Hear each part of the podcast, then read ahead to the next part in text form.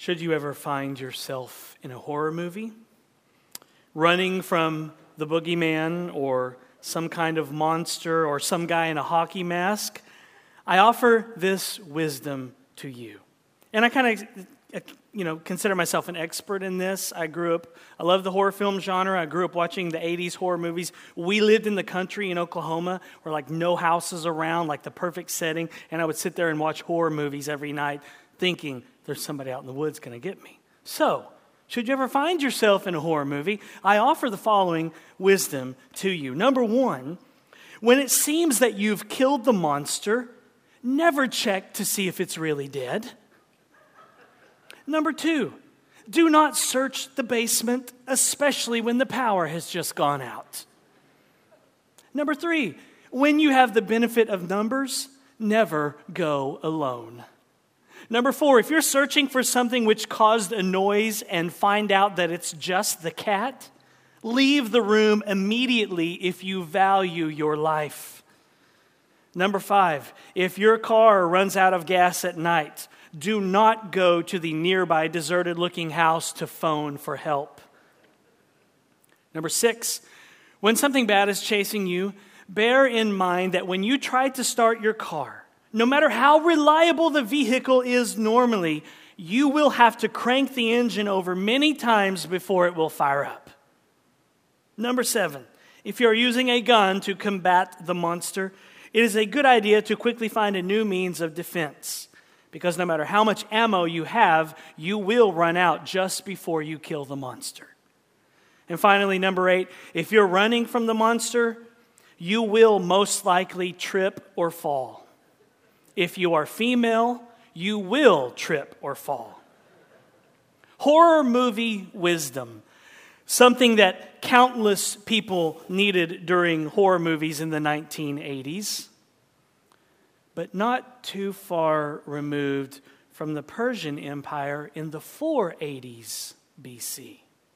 Esther and Mordecai and the Jews certainly needed some wisdom because life for them felt like a horror movie.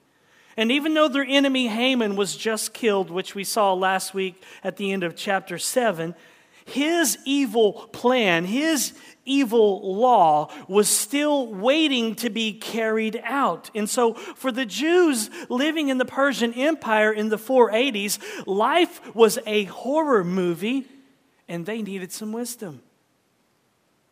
And there are times in our lives when it feels like we are living in a horror movie, when it feels like we are running away from the boogeyman or some monster. There are times when it feels like we are living in a nightmare. And when we find ourselves in those moments, in the horror movies of life, in the nightmares of life, like Esther and Mordecai in the Jews, we need to be reassured. We need the words and wisdom of Jesus, our Savior. And so, our big idea today comes straight from Jesus. And it's something the people of God in the book of Esther needed. And I have a hunch that many of us today need to hear Jesus say this to us too Fear not, little flock. That's what Jesus says in Luke chapter 12, verse 32. He says, Fear not, little flock, for it is your Father's good pleasure to give you the kingdom. It's your Father's joy to give you the kingdom and Esther and Mordecai were about to get a foretaste of Jesus' words as their story played out in the most powerful kingdom of the world at that time. So turn to Esther chapter 8. Look at verse 1 and hear the word of Jesus, the Good Shepherd.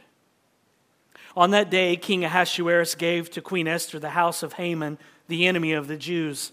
And Mordecai came before the king, for Esther had told what he was to her. And the t- king took off his signet ring, which he had taken from Haman, and gave it to Mordecai. And Esther set Mordecai over the house of Haman. Then Esther spoke again to the king. She fell at his feet and wept and pleaded with him to avert the evil plan of Haman the Agagite and the plot that he had devised against the Jews.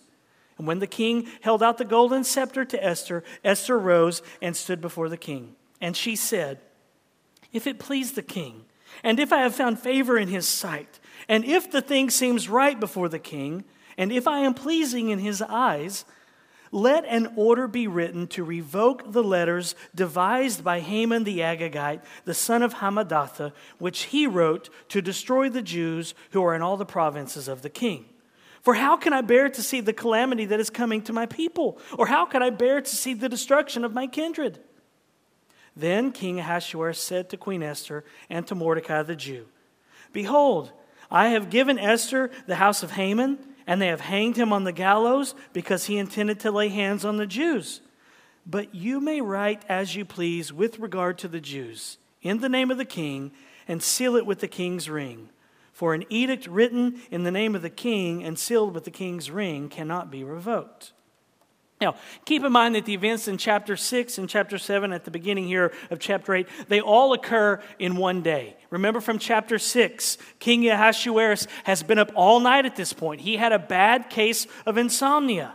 Mordecai was finally honored for saving the king's life, and Haman, his archenemy, had to parade him through the streets that morning. And then Esther has a dinner party for Ahasuerus and Haman where Haman's evil plan to kill all the Jews was finally exposed. We saw last week that the king became angry. He approved of the capital punishment of his best drinking buddy, Haman. And so we begin chapter 8, and the archenemy of the Jews, Haman, is dead, but that does not mean that Esther and the Jews are out of the woods just yet. Haman, the psycho, is dead, but the crisis is far from over. Haman may be dead, but his edict to destroy, annihilate, and kill all the Jews in the Persian Empire is still in effect. In 11 months, the entire Persian Empire has permission from the government to destroy, annihilate, and kill all Jewish people. And so the fear is real here for the Jews. They are facing extinction. They have 11 months left to live, to live in fear. So enter into the story as we begin today. Put yourself in their shoes. They have been told exactly what day on the calendar that they are going to die. So Feel the fear that they feel as we begin chapter 8. This is a nightmare that they have not yet woken up from. And so we ended chapter 7 last week, and the king's anger has abated at this point. This is the second time in the book that we are told this happened. In chapter 1, the king got angry and got rid of Queen Vashti, his former wife, and then his anger abated and he replaced her. Now, he just got rid of Haman his right hand man and his best drinking buddy. And now the king's anger has abated. And so now he must replace Haman. And so the king takes the signet ring that he gave to Haman and he now gives that to Mordecai.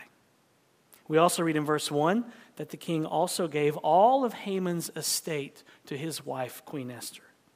And so now Esther approaches King Ahasuerus, her husband, yet again to make another request think about what happened in verse 1, what's said there. Don't skim over that too fast. Esther just revealed to her husband of five years that Mordecai is her cousin who adopted her. So technically, Mordecai is Esther's dad. So Ahasuerus has just learned that Mordecai, Mordecai is his father in law. King Ahasuerus is not the man who knew too much, he's the man who knew too little. Esther has kept all of these secrets from her husband, and yet she goes to make another request of him. So we're supposed to feel that tension here. She's kept secrets from her husband for five years, and she just reveals another one to him. So Ahasuerus gave Haman's entire estate to Esther, which would have been a vast estate with lots of properties and servants and cars and boats, etc. And so we're left wondering if the king is going to say something like this to Esther when she makes another request. We kind of get that feeling that he might say something like this to her. I just killed your enemy and gave you his entire estate, his houses, his servants, his retirement account, his vintage car collection. Everything that he had is yours. Are you really going to ask me for something else? Will the king respond this way when Esther makes yet another request? You might expect him to. But as we saw last week, Esther is shrewd. She knows what she's doing.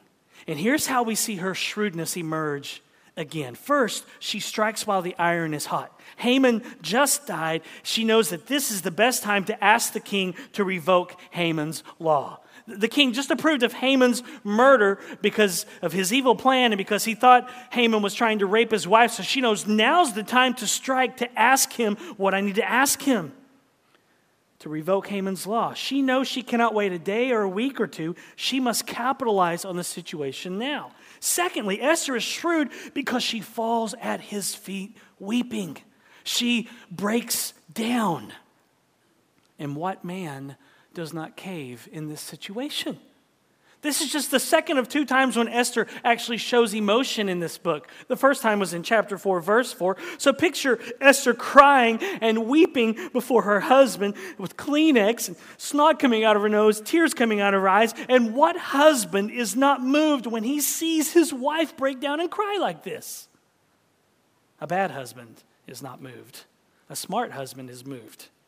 Third, Esther is shrewd because she piles up four deferential clauses here. She says, if it please, if I have found favor, if the thing, if I am pleasing.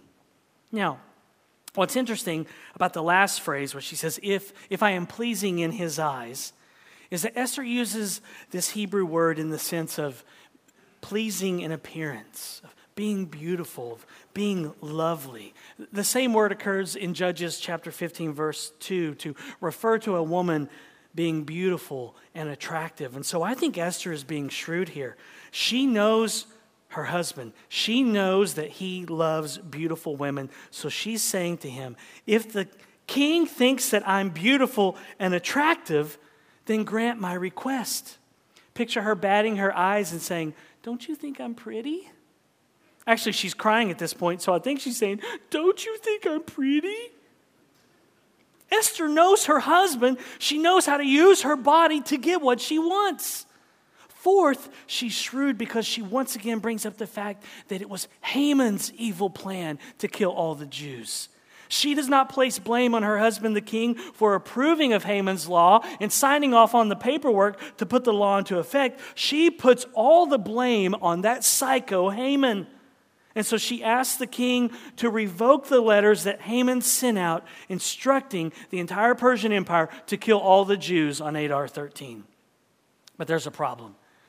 The king's hands are actually tied because Persian laws were irrevocable. Even if he wanted to, King Ahasuerus, the most powerful man in the world at this time, cannot revoke one of his own laws. And that's what he says in verse 7. The tone of his words are something like this Look, I've done all this stuff for you, but I cannot do more. My hands are tied. What more can I do? The law is the law. But what you can do is this dial M for Mordecai and get your dad, my father in law, on the line, and you guys write another law that allows your people, the Jews, to defend yourselves, and I'll sign off on it. And that's exactly what happens. Look at verse 9. The king's scribes were summoned at that time in the third month, which is the month of Sivan, on the 23rd day.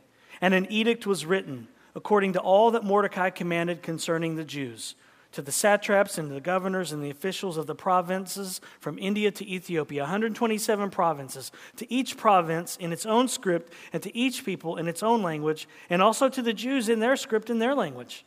And he wrote in the name of King Ahasuerus and sealed it with the king's signet ring. Then he sent the letters by mounted couriers riding on swift horses that were used in the king's service, bred from the royal stud, saying that the king allowed the Jews who were in every city to gather and defend their lives to destroy, to kill, and to annihilate any armed force of any people or province that might attack them, children and women included, and to plunder their goods on one day throughout all the provinces of King Ahasuerus on the 13th day of the 12th month, which is the month of Adar. A copy of what was written was to be issued as a decree in every province, being publicly displayed to all peoples, and the Jews were to be ready on that day to take vengeance on their enemies. So the couriers, mounted on their swift horses that were used in the king's service, rode out hurriedly, urged by the king's command. And the decree was issued in Susa, the citadel. Then Mordecai went out from the presence of the king in royal robes of blue and white, with a great golden crown and a robe of fine linen and purple. And the city of Susa shouted and rejoiced. The Jews had light and gladness and joy and honor. And in every province and in every city, wherever the king's command and his edict reached, there was gladness and joy among the Jews, a feast and a holiday. And many from the peoples of the country declared themselves Jews, for fear of the Jews had fallen on them. So by law, the Jews cannot overturn Haman's edict, but what they can do is at least level the playing field. They can defend themselves. So Mordecai's edict was a complete reversal and annulment of Haman's edict in one sense. Haman's law gave permission to kill, Mordecai's law gave permission to defend. And so on Adar 13, by law, the Jews could fight to save their lives. And all of this is just a continuation of God not allowing his people to be snuffed out. Keep that in mind what's happening here. All of this is a continuation of God not allowing his people to be snuffed out so that Jesus, the great snake crusher, can come and fulfill God's promise that he gave to Adam and Eve in Genesis chapter 3. Yahweh will not allow his plan of redemption to be halted or stalled. So, on the surface, it just looks like a counter edict was signed and put into effect by Mordecai. But if you read between the lines and you look out the rear window, you see the hidden hand of God working to save his people. Yes, God may be silent in this book. His name is not mentioned in the book of Esther. He may appear to be hidden, but he is very much involved. God is absent, but he is very much present. And the same is true in your life today. If you read between the lines, you will see the hidden hand of God working to save you. Yes, God may be silent in your life, He may appear to be hidden, but He is very much involved. God may seem to be absent, but He is very much present in your life. And so today, you may be crippled by your fears. You may be paralyzed by your fears today. You may be experiencing vertigo and, and losing your balance and losing your bearings. But you can take heart because just like the Jews in the 480s BC, it is your Father's pleasure. It brings your Father great joy to give you the kingdom, regardless of what your situation and circumstances look like. In fact, even because of and through your situations and circumstances, God is working to bring about redemption in your life. And that's why today, right now, whatever is going on in your life, think about it. What's keeping you up at night? Whatever is keeping you up at night, causing you to toss and turn in the sheets, whatever it is that kept you up last night, and whatever is causing you to bite your fingernails, and whatever is keeping you from eating because you have lost your appetite, you can really take to heart and believe Jesus' words to his people when he says, Fear not, little flock. Fear not. I mean, for crying out loud, Jesus made Saturn. He made Saturn. He can take care of you. He just spoke, and the planet Saturn came to being. I don't know if he added the rings later or not. Maybe. Maybe he looked at Saturn, and one second later was, it needs some rings. I have no idea. He just spoke, and Saturn came to be. And that's the God that you serve, Christian. And that's the God that says to you today, fear not little flock. Four little words to comfort your heart today. Four little words that you can write on a post it note, place on the mirror in your bathroom to remind you when you get scared, when fears paralyze you, when those panic attacks come on so strong. Four little words to strengthen this little flock here at Grace in Santa Maria. Four little words to help you when you feel like life is one big nightmare. And now back to the fear inducing nightmare that Esther and Mordecai are facing. Mordecai's edict spreads north by northwest, and then it goes throughout the entire Persian Empire. It goes viral. And I assume at this point the Jews have made some bumper stickers that said, Adar 13, fight. I, I think they blasted emails, they tweeted, they did Instagram stories, they clogged everyone's feed on Facebook. And what was the response? Did all the haters and the internet trolls come out of the woodworks? Did all of the trolls subtweet the Jews? Surprisingly, no. There was actually a great reversal and a show of support for the Jewish people. And in verse 15, Mordecai walked out the 39 steps or so out of the king's palace, all decked out in royal garb, and the city of Susa erupted in cheers. The Jews shouted and rejoiced, and the narrator says they had light and gladness and joy and honor. And wherever Mordecai's edict went, there was gladness and joy among the Jews. In other words, they partied, they celebrated, and not just among the Jewish people. Many people who were not Jews decided to be Jewish because fear overcame them. What a reversal. Earlier in chapter 4, Mordecai went out in sackcloth and ashes. Now he's the one who's dressed like a king. What a reversal. Earlier, when Haman's edict went viral, the city of Susa was thrown into confusion and sadness. But now, when Mordecai's edict went viral, there was rejoicing and gladness. What a reversal. Earlier, Esther kept her Jewish identity hidden out of fear, and now people all over the Persian Empire adopt a Jewish identity out of fear. What a reversal. But make no mistake about it, grace. Even though there is joy now for them, it is a temporary joy because the threat is still real. Don't lose sight of that here.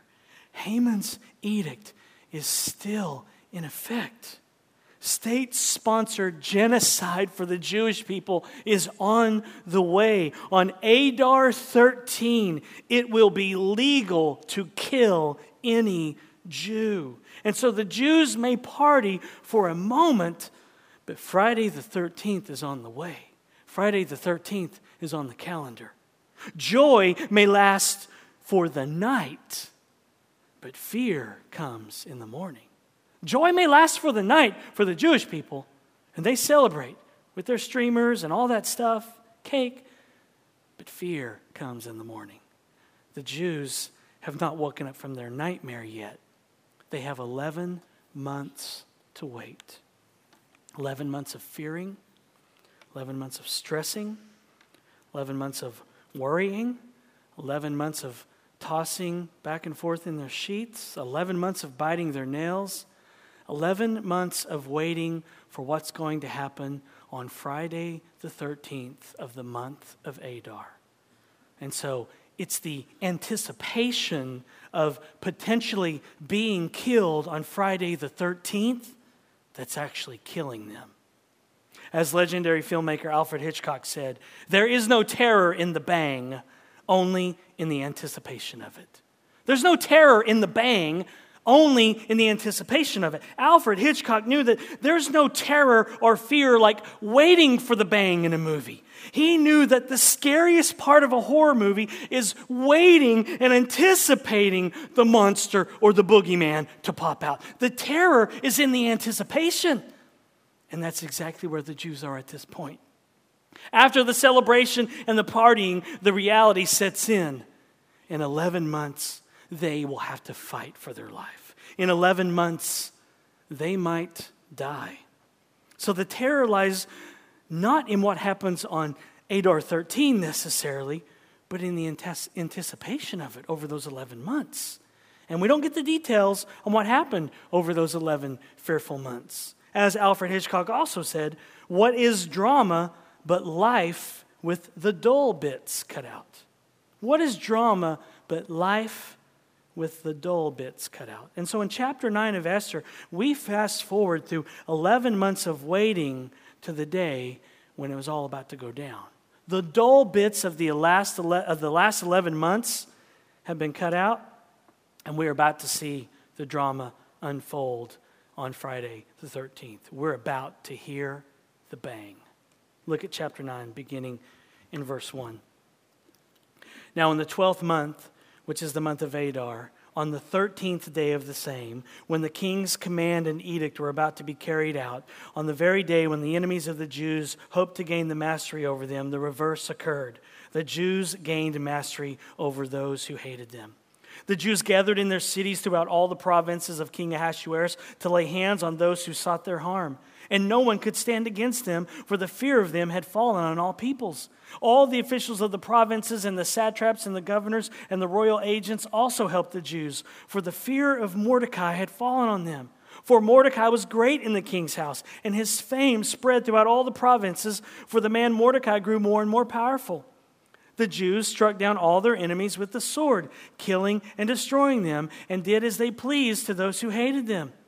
In Susa, the citadel itself, the Jews killed and destroyed 500 men, and also killed, and I got to take a drink here, because I'm about to have to pronounce Haman's sons' names. They also killed Parshandatha and Dalphon and Aspatha and Paratha and Adalia and Aradatha and Parmashta and Arisai and Aridai and Vizatha, the ten sons of Haman, the son of Hammedatha, the enemy of the Jews, but they laid no hand on the plunder. And I promise you, I pronounced those names differently in the first service. Continuing. That very day, the number of those killed in Susa the citadel was reported to the king. And the king said to Queen Esther, In Susa, the citadel, the Jews have killed and destroyed 500 men and also the 10 sons of Haman. What then have they done in the rest of the king's provinces? Now, what is your wish? It shall be granted you. And what further is your request? It shall be fulfilled. And Esther said, If it please the king, let the Jews who are in Susa be allowed tomorrow also to do according to this day's edict, and let the ten sons of Haman be hanged on the gallows. So the king commanded this to be done. A decree was issued in Susa, and the ten sons of Haman were hanged. The Jews who were in Susa gathered also on the fourteenth day of the month of Adar, and they killed three hundred men in Susa, but they laid no hands on the plunder. Now, the rest of the Jews who were in the king's provinces also gathered to defend their lives and got relief from their enemies and killed 75,000 of those who hated them, but they laid no hands on the plunder. This was on the 13th day of the month of Adar. And on the 14th day, they rested and made that a day of feasting and gladness. But the Jews who were in Susa gathered on the 13th day and on the 14th and rested on the 15th day, making that day a day of feasting and gladness. Therefore, the Jews of the villages who live in the rural towns hold the 14th day of the month of Adar as a day for gladness and feasting, as a holiday, and as a day on which they send gifts of food to one another. Okay, so after 11 months of waiting, Friday the 13th finally arrived. And it turned out to be a nightmare, not for the Jews, but for every enemy of the Jews living on every Elm Street in the Persian Empire. What a reversal and the very reversal that played out personally between Mordecai and Haman now plays out publicly between the Jews and their enemies. There was a nightmare on Elm Street on Friday the 13th in Persia for every enemy of the Jews. And three times the narrator tells us that fear fell upon the enemies of the Jews. Chapter 8, verse 17, chapter 9, verses 2 and 3. Three times he tells us that fear fell upon the enemies of the Jews. And so the Jews experienced this great reversal. They were afraid. For 11 months, they were afraid. And now, on Friday the 13th, it's their enemies who are afraid. And the narrator tells us in chapter 9 that the Jews killed and destroyed anyone that tried to kill them. In the capital city of Susa, 500 men were killed as well as the ten sons of Haman. And in the rest of the Persian Empire, he tells us that 75,000 men were killed on that day. Now, notice two things here, lest you think this is a lot of bloodshed, like it's a horror movie. Number one, no women or children were killed by the Jews, only men who tried to attack the Jews. They were simply defending themselves. Secondly, three times the narrator tells us that the Jews did not lay hands on the plunder of their enemies chapter 9, verse 10, and verses 15 and 16. And so the Jews weren't going around like Jason Voorhees in Friday the 13th, and they weren't going around like Freddy Krueger in A Nightmare on Elm Street. They weren't going around and doing drive-bys, shooting people, and they weren't looting anything either. They only defended themselves against those who wanted to kill them. They didn't plunder anyone's goods. Like any good teenager at a summer camp in an 80s horror movie, they simply fought back and defended themselves against the monsters and boogeymen who attacked them. And here's the thing about Esther Esther grew up in the 80s. Esther has watched quite a few 80s horror movies because Esther knows that sometimes when you kill the monster in a movie, it can come back in the sequel. And Esther doesn't want there to be a sequel. So we see Esther one more time ask the king for something. She knew that there would be pockets of resistance in Susa, so she asked the king's permission for two things for the next day on Saturday the 14th, which is another great 80s movie if you haven't seen it. Saturday the 14th is like a spoof of Friday the 13th, starring Richard Benjamin. Anybody ever see it? One of my favorite movies as a kid. That's beside the point. Here's what she asked for on Saturday the 14th. Number one, to kill any remaining threats. And number two, to hang the bodies of Haman's sons on the gallows. Esther wants to make sure that this nightmare that the Jews are living goes away for good. So the king obliges, and they kill the remaining threats in the city. And then the nightmare is over for the Jews because verse 18 of chapter 9 tells us that they celebrated when the dust settled. And as the audience watching this movie unfold before our eyes, we get to exhale now. We get to breathe a little. The, the bang has happened. The Jews are safe now. The psycho Haman and his sons are dead, and Friday the 13th is over, and the Jews are alive. They woke up from their nightmare. Alfred Hitchcock said that this is how to please an audience. He said, Give them pleasure, the same pleasure they have when they wake up from a nightmare. How do you please an audience? Hitchcock knew. He said, Give them pleasure, the same pleasure they have when they wake up from a nightmare. This is where the Jews are at at the end of verse 19 in chapter 9. They have woken up after a nightmare. The pleasure that they feel is because the threat is no more, the nightmare is no more. They woke up from the nightmare of Haman's evil edict, and they are the ones who are alive and well. And there's going to be no sequel to this horror movie. And isn't that what happens to us? And isn't that what we do when the Lord takes us through some trial? It feels like a horror movie in the moment, doesn't it? it feels like we're living a nightmare, and then we wake up and we realize we made it through by God's grace. And we have that sense of pleasure, and we have that sense of rest, and we have that sense of relief. Alec Motyer said, since it is through faith in the Lord's promises that we are saved, then surely, if faith is mighty to solve the great and eternal problem of our sinfulness, alienation, and helplessness, is it not the way to tackle every problem? To look up to our almighty, ever loving God and say, I trust you? The vision of the enthroned God is the great stabilizing factor in life. Let me ask you today what are you going through? What are you going through right now? What nightmare are you dying to wake up from? What nightmare are you dying to wake up from today? The way to tackle whatever problem you have today is to look up to your almighty, ever loving Father and say, I trust you. I trust you. I don't understand what's going on, but I trust you. I'm confused, but I trust you. I'm scared. Oh God, I'm scared, but I trust you. And sometimes you have to say it a few more times. Sometimes you just have to say it over and over again. I trust you. I trust you. I trust you. I believe. Help my unbelief. I trust you. I trust you. I believe. Help my unbelief. I trust you. I trust you. It's true. The vision of the enthroned God is the great stabilizing factor in life. And the enthroned Son of God says to us today Fear not, little flock. Jesus knows your fears. Jesus knows everything that you're concerned with. He knows everything that's caused your pain, your fear.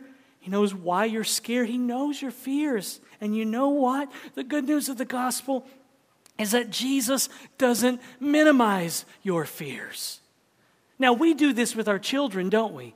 When they don't want to go to bed, we're like, go to bed. I can't. I'm scared. There's a monster in here, mommy and daddy. What do we say? Or at least what I say. There's no monster. Go to bed. Quit being scared. That's what I do. There's no monster in here. Listen, if, if there was a monster in here, he would have already eaten all of us.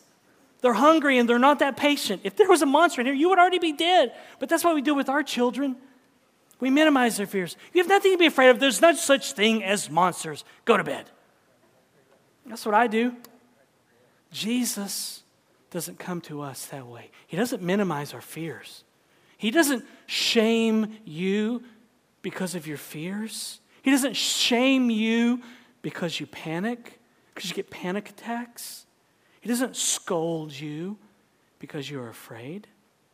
He doesn't come alongside you and say, just get with the program, bro. Come on, this thing is not that big of a deal. Get over it. He doesn't come to you and say, there's no such thing as monsters. Go to sleep. He doesn't do that. He does not minimize our fears. He does not shame us because of our fears. He does not scold us because of our fears. Instead, He just says simply, Fear not, little flock, for it is your Father's good pleasure to give you the kingdom. It's your Father's joy to allow you to share in the Trinitarian love that God the Father, God the Son, and God the Holy Spirit share. Jesus has qualified us for the inheritance. We are his adopted sons and daughter. The kingdom is ours, the inheritance is ours because Jesus has qualified us. We could not qualify ourselves because we're sinners. We break God's law every day. It's not by our works. It's Jesus' works on our behalf that qualify us. His perfect life, lived in absolute obedience to God's law on our behalf, is what qualifies us. So may your Savior's voice today bring you the comfort that you need this morning. May it comfort you tomorrow on February the 13th. Jesus' words in Luke 12 32 change everything. His life changes everything. His death and resurrection and ascension changes everything. It's not that we're in danger from enemies. The truth is that we are actually a danger to ourselves because we're sinners. And so Jesus came to rescue us. He came to rescue us from us. He came to rescue us from God from the coming wrath of God. And Jesus went to and endured the darkest, scariest place on the planet and in the universe the cross. He faced the full fury of God's wrath for our sins on the cross so that we would not have to fear standing in the white, hot, holy presence of Almighty God, which is a scary place to be if you don't have the righteousness that you need in order to stand there the righteousness of Jesus that He freely gives to sinners by faith when they trust in Him. Being in the presence of God is a scary thing if you don't have the righteousness of Jesus. And that's the hope that emerges from the book of Esther. God is committed to his glory. We see that in the book of Esther. He's committed to his eternal plan and God is committed to his people. He's committed to our eternal satisfaction and joy in him. And Jesus is the proof. Jesus is the reason why all the partying happens in these two chapters of Esther and why they can be ours too. That's what all these words here are pointing to. They're pointing to union with Christ. All of these words that the narrator uses here, words like light, gladness, joy, honor, feasting, holiday, rest, all of that is ours and can be ours because we are in union with Christ by faith. All of that is ours because of Jesus. But even though all of that is ours, the book of Esther is also as real and as raw as it gets. It does not hide the realities of living in a fallen world. The book of Esther reminds us that life is hard. It reminds us that sometimes life feels like a nightmare. And so there's no Christian veneer here in the book of Esther. There's no super Christianity that emerges from the book of Esther. Life this side of God's eternal kingdom is real and it's raw. There's pain there's doubt, there's questioning, there's sorrow, there's darkness, there's sadness, there's agony, and there's fear, real fear. There are phone calls that change your life. There are MRI results that change your life. There are broken relationships that change your life. And just like the Jews living in Persia, life sometimes seems out of control.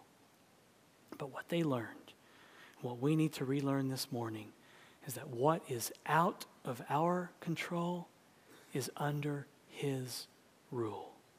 What is out of our control is under His rule, under His kingly rule, under His kingdom.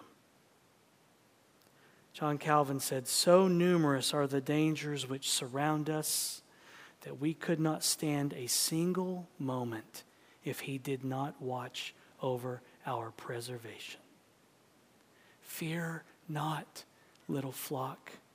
Jesus is all the proof that you need that God is watching over you, that He's watching over you today and everything that's happening in your life. May you look to your shepherd this morning. May you see his strong providential arm working for your good. May you see his smiling face and run to him. May you see him enthroned and say, I trust you. Let's pray. Father, we do see your Son this morning enthroned, and he is the great stabilizing factor of our life. Lord, we know that we are sinners. Many times, God, our fears grip our hearts, they paralyze us. We're just stuck. We can't move. We don't know what to do, what to say. Situations have us pulling our hair out. We just don't know what the answer is sometimes, Father. It's real. So, would you turn our eyes to your Son this morning? That we, we would hear his voice to us say, Fear not, little flock. And then may his words echo in our hearts so that we can then say by faith, I trust you. I trust you. I'm scared, but I trust you. I'm confused, but I trust you. I don't know what's going on, but I trust you. I don't know why what's happening, why what is happening is happening, but I trust you. Help us today by the power of the Spirit to say that for your glory for our peace. In Jesus' name, amen.